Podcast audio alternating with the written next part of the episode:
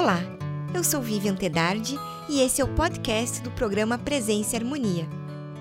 O assunto é a saúde da mulher no tempo dos faraós, com a professora doutora Liliane Cristina Coelho. Acompanhe.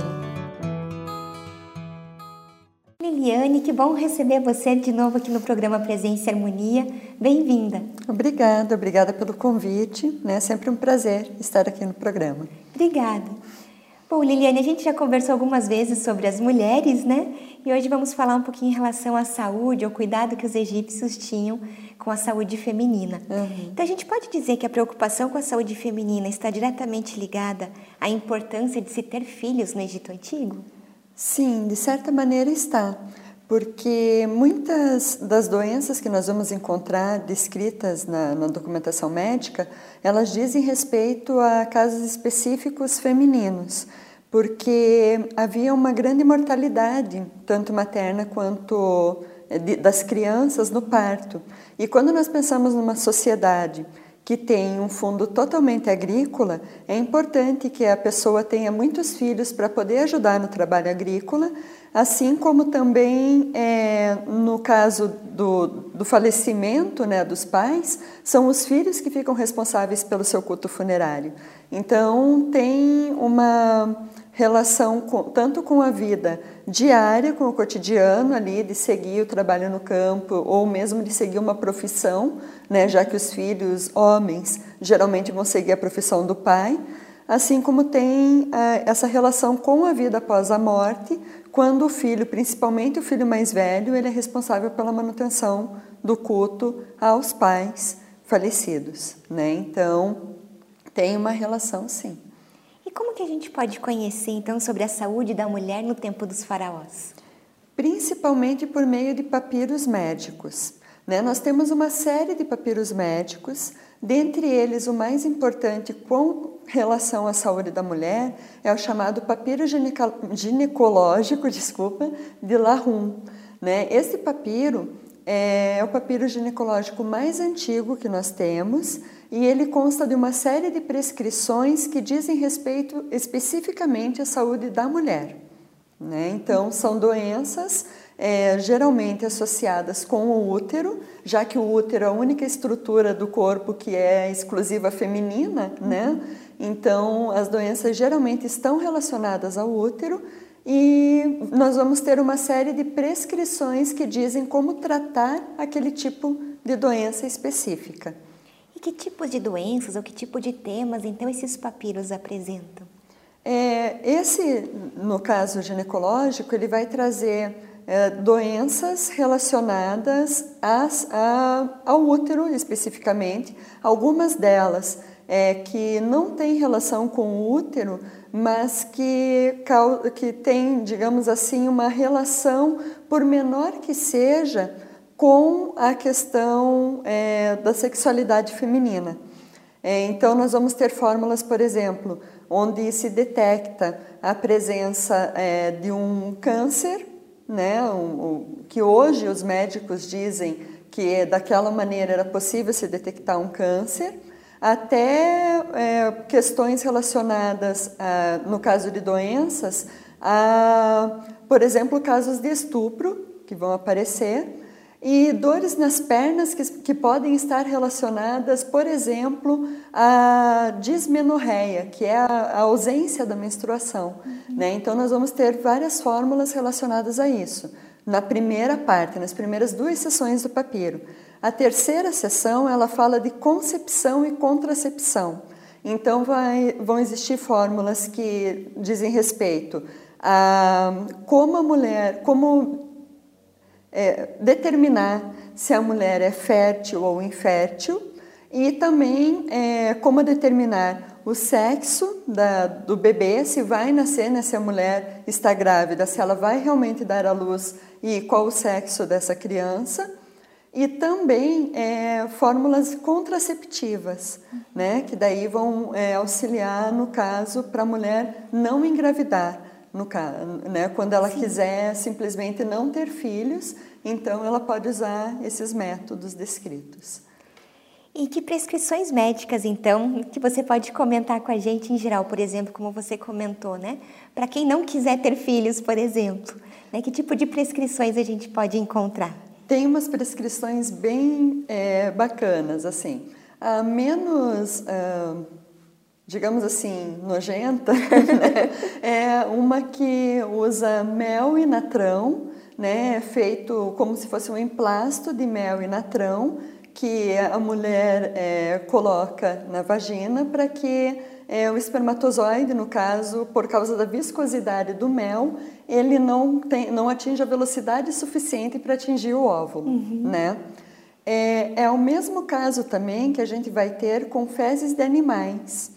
É, as fórmulas egípcias geralmente trazem as fezes de crocodilo, né? É, também feito um emplasto, colocado numa é, num pedaço de tecido de linho, né, para que seja colocado também na vagina, para que o espermatozoide, no caso da, das fezes, não apenas tenha a sua velocidade diminuída, como pela mudança da acidez do, da, do, dali da vagina, uhum. ele possa ser é, eliminado, né?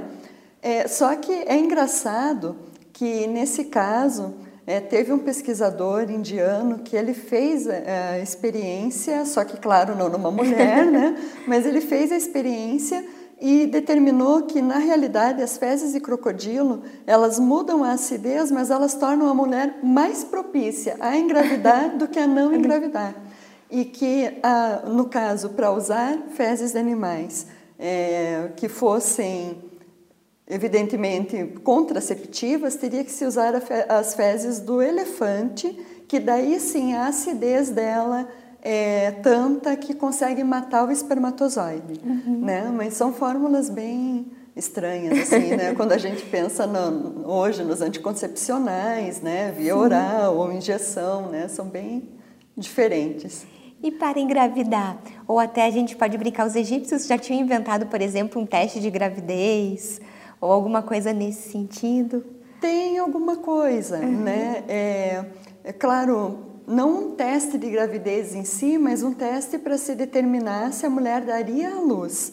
Né? É, se, no caso, são as fórmulas que aparecem, as prescrições que aparecem falando sobre a fertilidade. Né? Então, no caso, é, para determinar se uma mulher é fértil, né? Uma das fórmulas fala, por exemplo, em se inserir uma cebola no ventre da mulher e se o cheiro da cebola fosse sentido é, na boca é, no dia seguinte, a mulher seria fértil. Caso o cheiro não fosse sentido, ela seria infértil. Né? Então, uma fórmula bastante né, arriscada. Né? E, claro, as prescrições falam também é, em, no aspecto, né? assim como hoje a gente fala, ah, a mulher está grávida, está com a pele mais luminosa, com os cabelos mais bonitos, uhum. né? eles também têm uma das fórmulas que fala que a, a mulher teria alguma coisa em seus olhos, você veria em seus olhos que uhum. ela é, está grávida, né? É, assim como outras fórmulas que falam é, de, por exemplo, uma que é bem tradicional, que não é do papiro de, de é do papiro de Berlim, né, do papiro Bruch, é uma, a fórmula que fala sobre a, o trigo e a cevada, né, que ao mesmo tempo que a mulher urinando naquele pacotinho onde tem trigo, areia e tâmara, ou a cevada, areia e tâmara. Se poderia determinar o sexo da criança, né? Quando um, é, o trigo, quando brotaria antes, sendo uma menina, ou a cevada sendo um menino, é, quando nenhum dos dois brota, é sinal de que a mulher não está grávida. Né? Uhum. E isso a gente entende hoje pela medicina, claro, porque o nível hormonal da mulher muda muito nesse período. Então, se a mulher, se o nível hormonal está normal, aquele, é, aquele cereal, né, ele não vai brotar. Agora, se há uma alteração do nível hormonal, ele vai brotar. Agora, se realmente brotando trigo seria menina e a cevada seria menino, daí já é outra história, né? Mas, nesse sentido, há essas fórmulas. Sim. E é correto pensarmos que essas prescrições médicas eram acompanhadas também de textos religiosos? Na maioria dos casos, não. No papiro de Lahun há apenas um encantamento, que envolve o deus Horus, né? o encantamento número 30. É, encantamento, uma prescrição, no caso esse é um encantamento, uhum. né? mas são 35 prescrições, e no caso apenas esse número 30, que é um encantamento. Né? Pode ser que no, no momento de se medicar houvesse alguma fórmula a ser recitada, mas isso não aparece nos papiros, nos papiros médicos pelo menos. Uhum. Né? No papiro médico aparece simplesmente a prescrição, é, o, né, ele sempre tem uma, uma estrutura geral. É, no caso de detecção de doenças, onde você vai ter lá é, se a mulher sente isso, então tem os sintomas, podemos dizer que é tal coisa, né? Ele tem um uhum. diagnóstico. Para isso deve-se fazer tal coisa, que daí vem a prescrição ali, onde vão constar é, os, as frutas ou vegetais ou plantas de maneira geral, é, líquidos, né? O que que vai ser usado para aquela fórmula é, específica para aquela doença. Né? Mas não há nenhum, em nenhum dos casos um encantamento acompanhando assim. Né? O único é, que vai aparecer no, especificamente nesse papiro de Lahun é o 30, que daí é um encantamento mesmo que ele não, não diz respeito à questão médica. Né? É um encantamento que envolve o Deus Horus que pode ser que fosse alguma coisa relacionada, até como ele aparece na terceira sessão do papiro, que é relacionada à concepção e contracepção, pode ser algum, algum tipo de é, fórmula é, que garantiria também o, o bem-estar da mulher ou garantiria a concepção, né, uhum. nesse sentido. E a gente existia essa ideia então de profissão de médico no Egito? Essas mulheres elas eram tratadas em casa? Tem, né, de como que isso se como procedia? Normalmente, né, pelo que a gente tem é, na documentação, existia o papel de médico. É, no Reino Antigo, inclusive, você consegue identificar especialidades. Uhum. Né? Por exemplo, tem o oftalmologista, que a gente consegue identificar pelo, pelo determinativo, quando aparece ao final do nome o olho. Uhum. Né? Nós teríamos também, é, segundo algumas é, inscrições, proctologista, né? E, consequentemente, ginecologista também, para tratar apenas da saúde da mulher, já que a gente tem os papiros que são específicos uhum. para isso, né? Então, há como visualizar a profissão de médico. Mas o tratamento em si, provavelmente, ele fosse feito em casa mesmo, né? O, o, o médico seria recebido em casa, é, no caso das, em, de residências menores, em um ambiente que possivelmente fosse o quarto mesmo, né, onde a mulher tivesse maior privacidade para receber o tratamento. E no caso de casas maiores, quem sabe um espaço dedicado especificamente às mulheres, né, onde também elas pudessem, na privacidade do lar, serem tratadas. Né? Uhum. Né? Então, a, a questão do tratamento mesmo era bem privada.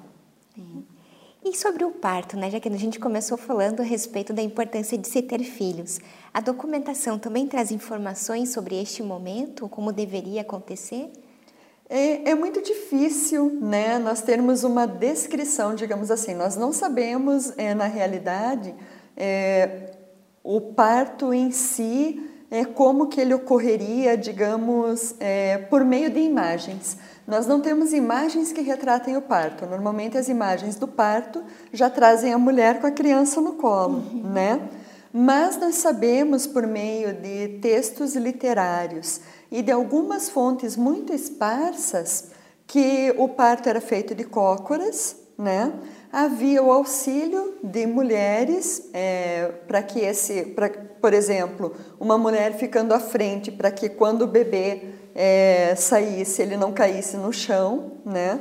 Uma mulher nas costas para apoiar a mãe no momento, já que ela está de cócoras, então ela precisa desse apoio, né, para não cair também.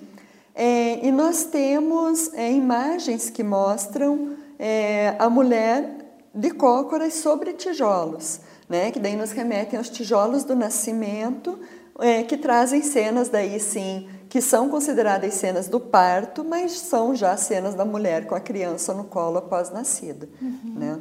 É, então, não há uma descrição em si, mas nós podemos, por meio da, da documentação, ter algumas pistas. Né? Por exemplo, a relação da mãe com a deusa Ator no momento do parto, já que em muitas dessas é, cenas, e mesmo no principal texto que fala sobre o nascimento, que é um texto chamado O Nascimento dos Príncipes, que está no papiro Westcar, é, em todos esses textos sempre tem uma relação. As mulheres que acompanham o nascimento, elas carregam cistros, né, que são relacionados à deusa Ator. Nas imagens aparecem estandartes com a cabeça da deusa Ator. Então, alguns autores, o próprio Stephen Kirk, que é um dos é, é, especialistas né, nesse tema, ele fala que é, a mulher, no momento em que ela dá à luz, nesse ritual de passagem, né, quando ela se torna mãe, ela é associada a deusa Ator, ao mesmo tempo em que seu filho é associado a Iri, que é o deus da música, que é o filho de Ator. Né? Então há essa associação mágica também, digamos assim, com relação ao nascimento, né? É o parto, o momento em si. Já que a gente está falando dessa questão, existiam, é, além da, daquilo que está prescrito, que era físico, mas também da mãe buscar o auxílio das divindades, por exemplo, no, no, processo da gravidez ou mesmo para o momento do parto. Como era essa relação né, da egípcia e a religião? Isso é bastante interessante, porque nós temos diversas divindades que estão relacionadas, tanto à proteção da mãe quanto à proteção do bebê, né? E a proteção do momento do parto. Então, nós vamos ter, com relação à mãe, por exemplo, a proteção da deusa Taueret, né? Que é representada como uma fêmea de hipopótamo grávida, né? E ela protege a mãe né? Então, uhum. ela é uma deusa protetora presente em muitas casas. Nós vemos, é, no caso do Reino Médio, que eu estudei né, na cidade de Lahum, nós temos várias estatuetas ou vasos em forma da deusa Taueret é, presentes nas residências. Assim como ela aparece também na forma de Ipete ou Herete algumas vezes, é, nos, em outros instrumentos, como as presas de hipopótamo do nascimento, né, que já foram chamadas de bumerangues do nascimento uhum. ou facas do nascimento, né, mas são, na realidade, presas de hipopótamo, onde nós vamos ter diversas divindades protetoras do, do nascimento, protetoras da mãe e da criança no momento do nascimento, gravadas. Dentre elas aparece Tauerete, ou Irete, ou Here, é, Irete Herete, que são outras formas né, da, da deusa Tauerete. E também é um deus que está muito associado a esse contexto é Bes, que aparece na maioria das vezes na questão do nascimento na forma de Ahá, né? Porque Deus na verdade, o Deus Bes na verdade, ele é uma junção de dez divindades, né? Então uma delas é Ahá, que é esse protetor do nascimento que vai aparecer também é, em vasos, é, em estatuetas e também nessas peças, né, nesses, é, nessas presas de hipopótamo do nascimento, geralmente também carregando facas, porque por meio da faca ele está espantando os demônios que poderiam é, chegar até a mãe e a criança durante o, momento do nascimento e logo após, né? já que também com essas presas de hipopótamo se sugere que seria feito um círculo ao redor do local onde a mãe vai dar a luz, é para proteger aquele local da entrada né, desses é, possíveis demônios que poderiam é, trazer a morte da mãe e da criança. A gente entende isso principalmente dentro de uma sociedade onde a mortalidade materna e infantil durante ou logo após o parto era muito grande. Né? E, é, tem alguma relação também, talvez médica, com essa parte da, do parto com relação ao leite materno, existem os vasos para guardar o leite. Né? Isso. Né? Então, tem alguma relação? Isso também está prescrito nesses papiros que você analisou?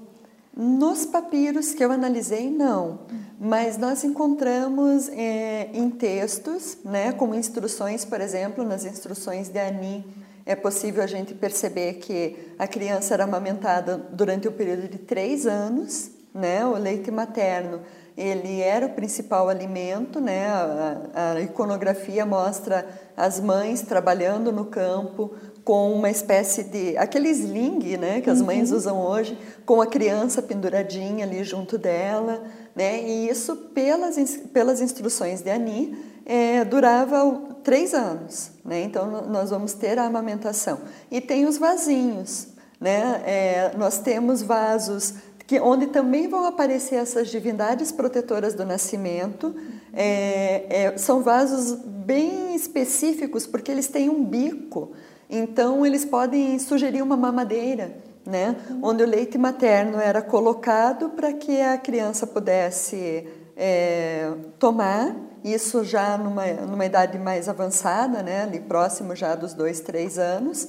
É, assim como nós temos é, a ideia também desses vasinhos para, a partir do momento em que a criança pudesse tomar outros líquidos que não apenas o leite materno, elas se alimentariam ali.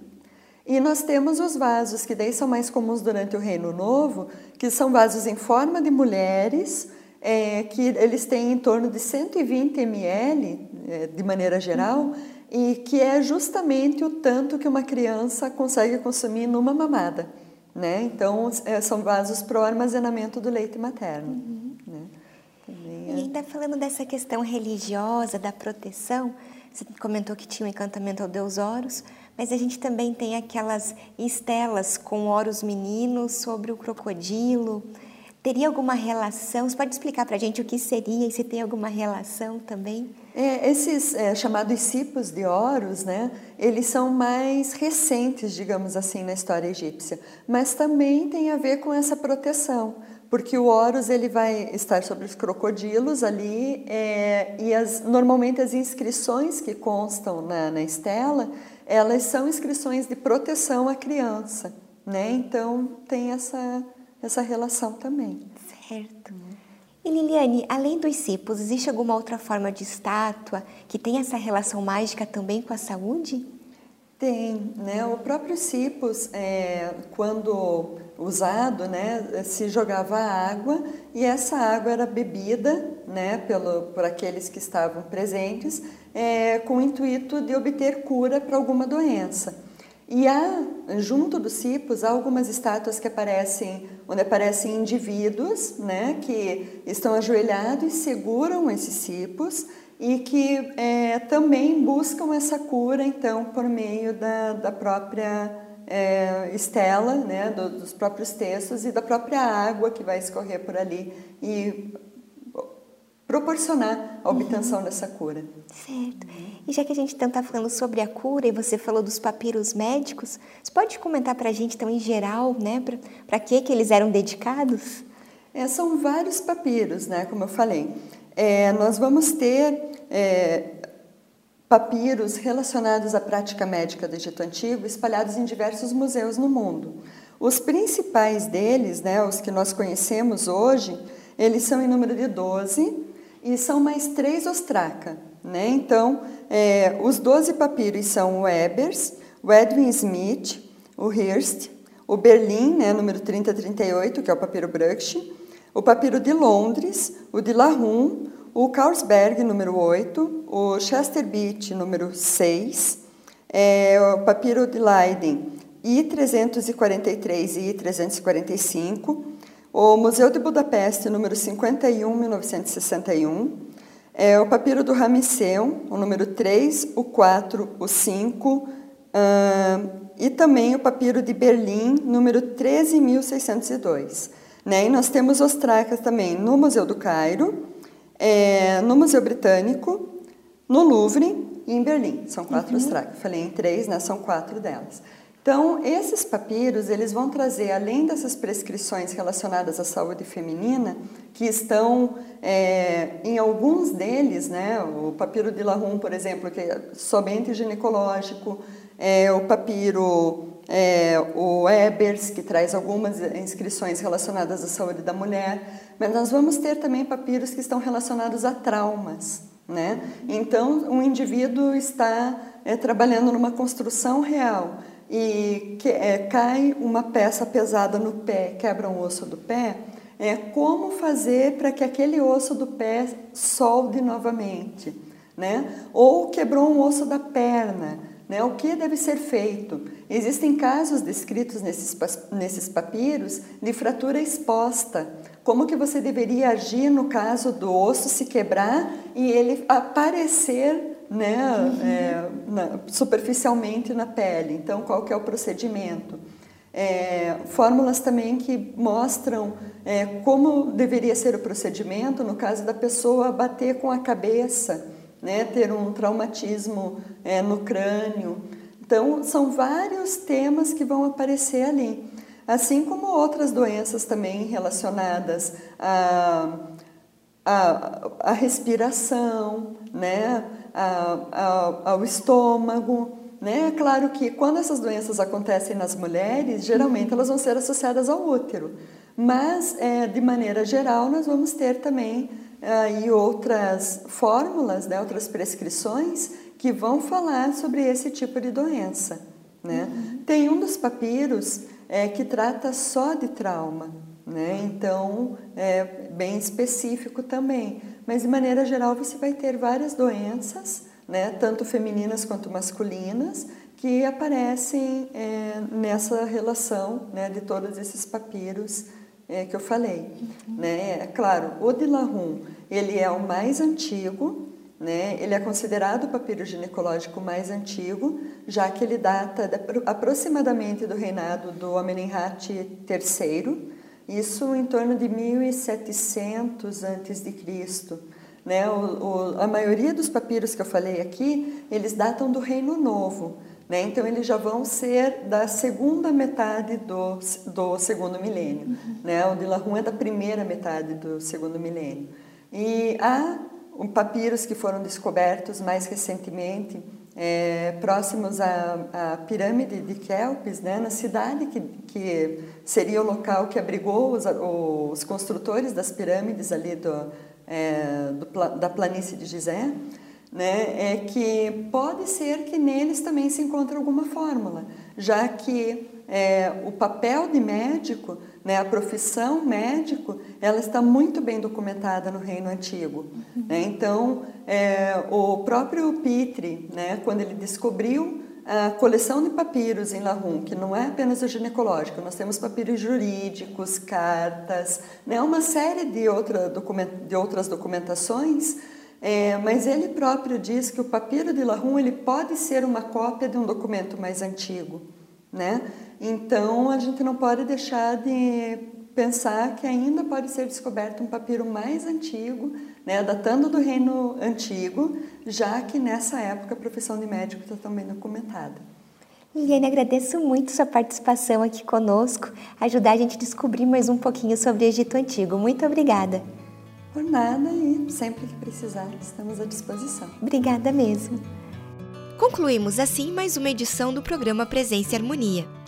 Para acompanhar os nossos programas em vídeo e áudio, visite o portal da MORC no endereço www.amorque.org.br. Em nome da MORC GLP e de toda a nossa equipe de produção, queremos agradecer o prestígio de sua audiência. Paz profunda!